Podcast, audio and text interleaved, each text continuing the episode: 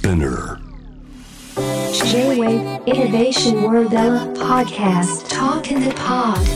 ここからは声のブログトークインザポットです。今回お話しするテーマは SBNR SBNR なんぞや？って感じですよね。全く多分聞き慣れない、えーワードだと思うんですけど実はね訳詞なんですけどスピリチュアルバットノットレリジャスっていう訳なんですよね。それで SBNR って言うんですけど、どういう意味かっていうと、無宗教型スピリチュアル層って言うんですけど、いわゆる精神的ではあるけども、精神性の豊かさっていうのは求めるけども、宗教的ではないという。で、この層がですね、実は全米の18歳以下の未満の83%がその層だって言うんですよ。で、まあ、まずこれどういうことがこの、あの、宗教型スピリチュアル層が関心を持ってるかっていうと、まあ、菜食主義とか、オーガニックとか、自然との調和とか、マインドフルネスとか、禅とか精神文化とか、多様性社会とか、割と今こう聞いてる中だけでもわかると思うんですけど、見えるものっていうよりは、こう見えないもの、どちらかっていうと、こう心、精神に関わるものがすごく多いと思うんですよね。で、僕自身もこう以前からすごく感じていた、まあ20世紀ってまさにこう物質文明、物が豊かだったりとか、まあ経済が豊かだと、人は豊かだと思って、本当にこう、物をいっぱい買いまくってた時代から、今割と、物とか見た目とかじゃなくて、心が豊かじゃなきゃいけないよねって。で、これ分かりやすい、如実に分かりやすいのが、あの、片付けの魔法のこんまりさん、以前もゲストで出てもらったんですけど、ネットフリックスで番組をやられてるんですけど、あれって、ときめかないものは捨てましょうじゃないですか。で、今までむしろ、ときめく、要は心を豊かにするため物を買いましょうって言われてた消費社会から、いきなりときめかないものを物捨てましょうって言われてるわけですよ。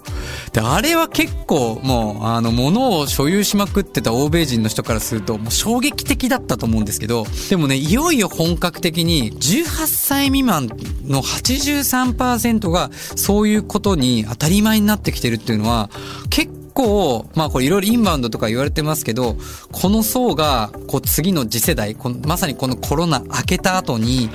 ぐっと成人の層になってくるので、社会は僕結構大きく変わるんじゃないのかなと思ってます。で、そんな中でってわけじゃもちろんないんですけど、僕自身も本当に世界中旅しながら、やっぱりどうやったらこう自分自身の精神性、ね、いくらその場だけ盛り上がって、その場だけなんか豊かになっても、なんかこう心の豊かさっていうのがこう拭えないなっていう中で、僕もいろいろこう世界中チャレンジしてた中で、やっぱりこの間もちょっとこう瞑想のお話とかもしたと思うんですけど、そのやっぱ心を豊かにしていくアプローチっていうのがすごく大事だなって思っていて、で、まあ、こういうコロナ禍もあるんですけど、今日ね、出ていただくこうゲストの中でもセカンドホームで自然の中に暮らすとか、いろいろあるんですけど、リトリートっていう言葉があるんですけど、まあリトリートって、まあどこか数日、都市部を離れて、まあこう自分自身をこうアップデートしたりとか、まあ心を、精神を休めるみたいな意味なんですけど、まあ本当にそのリトリートってすごく素晴らしい、僕も経験したことあるんですけど、素晴らしいんですけど、やっぱりでも日々の中、忙しさの中、都市部の中で暮らしてると、しょっちゅうしょっちゅうリトリートっていけないじゃないですか。で、考えました。実はですね、あの僕の今の会社のザ・ヒューマンミラクルで、多分この放送してる時にはもうリリースはしてると思うんですけど、新時代のリトリートっていうのを実は作りまして、まあ新時代のリトリートってなんやぞって感じなんですけど、まあそのリトリートっていうどこか遠くに離れて自分自身をこうアップデートするっていうのが、まあ自然の中で行くのが本質的なんですけど、やっぱ日々のあの日常の中でも僕はやっぱりその精神というものをときめかしてほしいし、自分自身をアップデートしてほしいし、元気っていう字は元の木って書きますけど、元の木にみんな戻れば本当に人間って素晴らしいなって、創造性豊かで全員可能性あるなと思ってるんで、その新時代のリトリートラウンジを作りました。名前はですね、アンボーンっていう名前なんですけど、これどういう意味かっていうと、胎児って意味なんですね。お腹の中にいる胎児の状態、つまりこう、一旦こう、普段の、このね、僕らは都会に住んでるといろんな情報をもう浴びるように生きてるんで、その情報から一回遮断された状態ゼロになって、そして生まれたての赤ちゃんのような状態で、まあ、世界をもう一回見つめ直すっていう、そんなね、あの、リトリートラウンジを作りました。って言ってもまだまだなんだかよくわかんないって感じだと思うんですけど、まあ、その中に入れてる一つの中に、アイソレーションタンクっていうものがあります。で、これは、あの、ジョン・シー・リリーっていう学者がですね、あの、1950年代に作ったのかな？カプセル型の、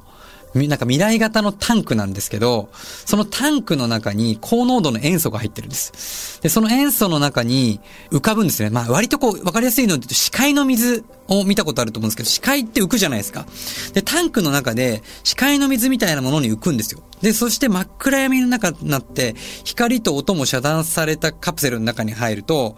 こう、数分経つうちにね、自分の肉体の感覚っていうのがなくなるんです。で、そうすると、こう、意識だけの世界に入って、こう、まるで無重力状態の中で、強制的にちょっと瞑想状態に入るっていう、まあ、感覚遮断装置っていうね、まあ、これは本当究極のリラクゼーションなんですけど、そういう装置があります。あともう一つは、えー、カラーサウンドメディテーションっていうガイドを聞きながらただ寝ているだけで、カラーサウンドとガイドを浴びて、ちょっと簡単なメディテーションに入るっていうのがあります。で、そこから、まあ、言ったらゼロの状態になって、そこから生まれ変わった状態、まさにこうアンボーンから生まれ変わった状態で、五感で現代アートを見るっていうクリエイティブラウンジがあるんですね。まあ、ここがちょっとね、ミソなんですけど、なんかやっぱり、今アートも含めてね、みんなこう情報アートってすごく今ブームになってると思うんですけど、なんかこうどっかであのアートはいいとか、このアートは高いって情報を見てから入ってるんですけど、そうじゃなくて、なんかやっぱ自分自身を変容させて、こう感覚でやっぱアーティストのエネルギーを感じると、やっぱ何か気づくものがあると思うんですよね。なんでそういうアーティストラウンジを作りました。アンボン。なんでこれはあの、実はこう会員制にしてるんですけど、まあ、会員制にしてる理由は、まあ僕は本当は本質的には大自然こそが本当に最大のアートだと思ってるし、やっぱ本当のリトリートって大自然の中に作りたいなって思ってるんです。でもやっぱ日々忙しい経営者だったりリーダーになるようなクリエイティブな人たちが、やっぱ日常で自然に行けないからって言って、やっぱりこのメンタルを落としてほしくないなって思いから、まずは都会から作りながら、やっぱりここから、この会員のコミュニティから大自然のリトリート、本質的なアートへと誘いたいなっていう、このストーリーの始まりを、あの東京の、まあ、ちょっと住所非公開なんですけど、東京のど真ん中に作りましたので、ぜひ、あの、チェックしてみてください。まあ、とにかく SBNR って最初伝えましたけど、これからは本当に心の時代、本当に精神的な豊かさっていうのが大事になってくるので、やっぱりこう都市と地方、そしてテクノロジーと自然っていうのをこうどう自分の中でシームレスにつながっていくのかっていうことが結構キーワードだと思いますし、そんな中で精神性を豊かにするっていう意味でも、そういうライフスタイルっていうのは一つにあるんじゃないのかなと思います。はい。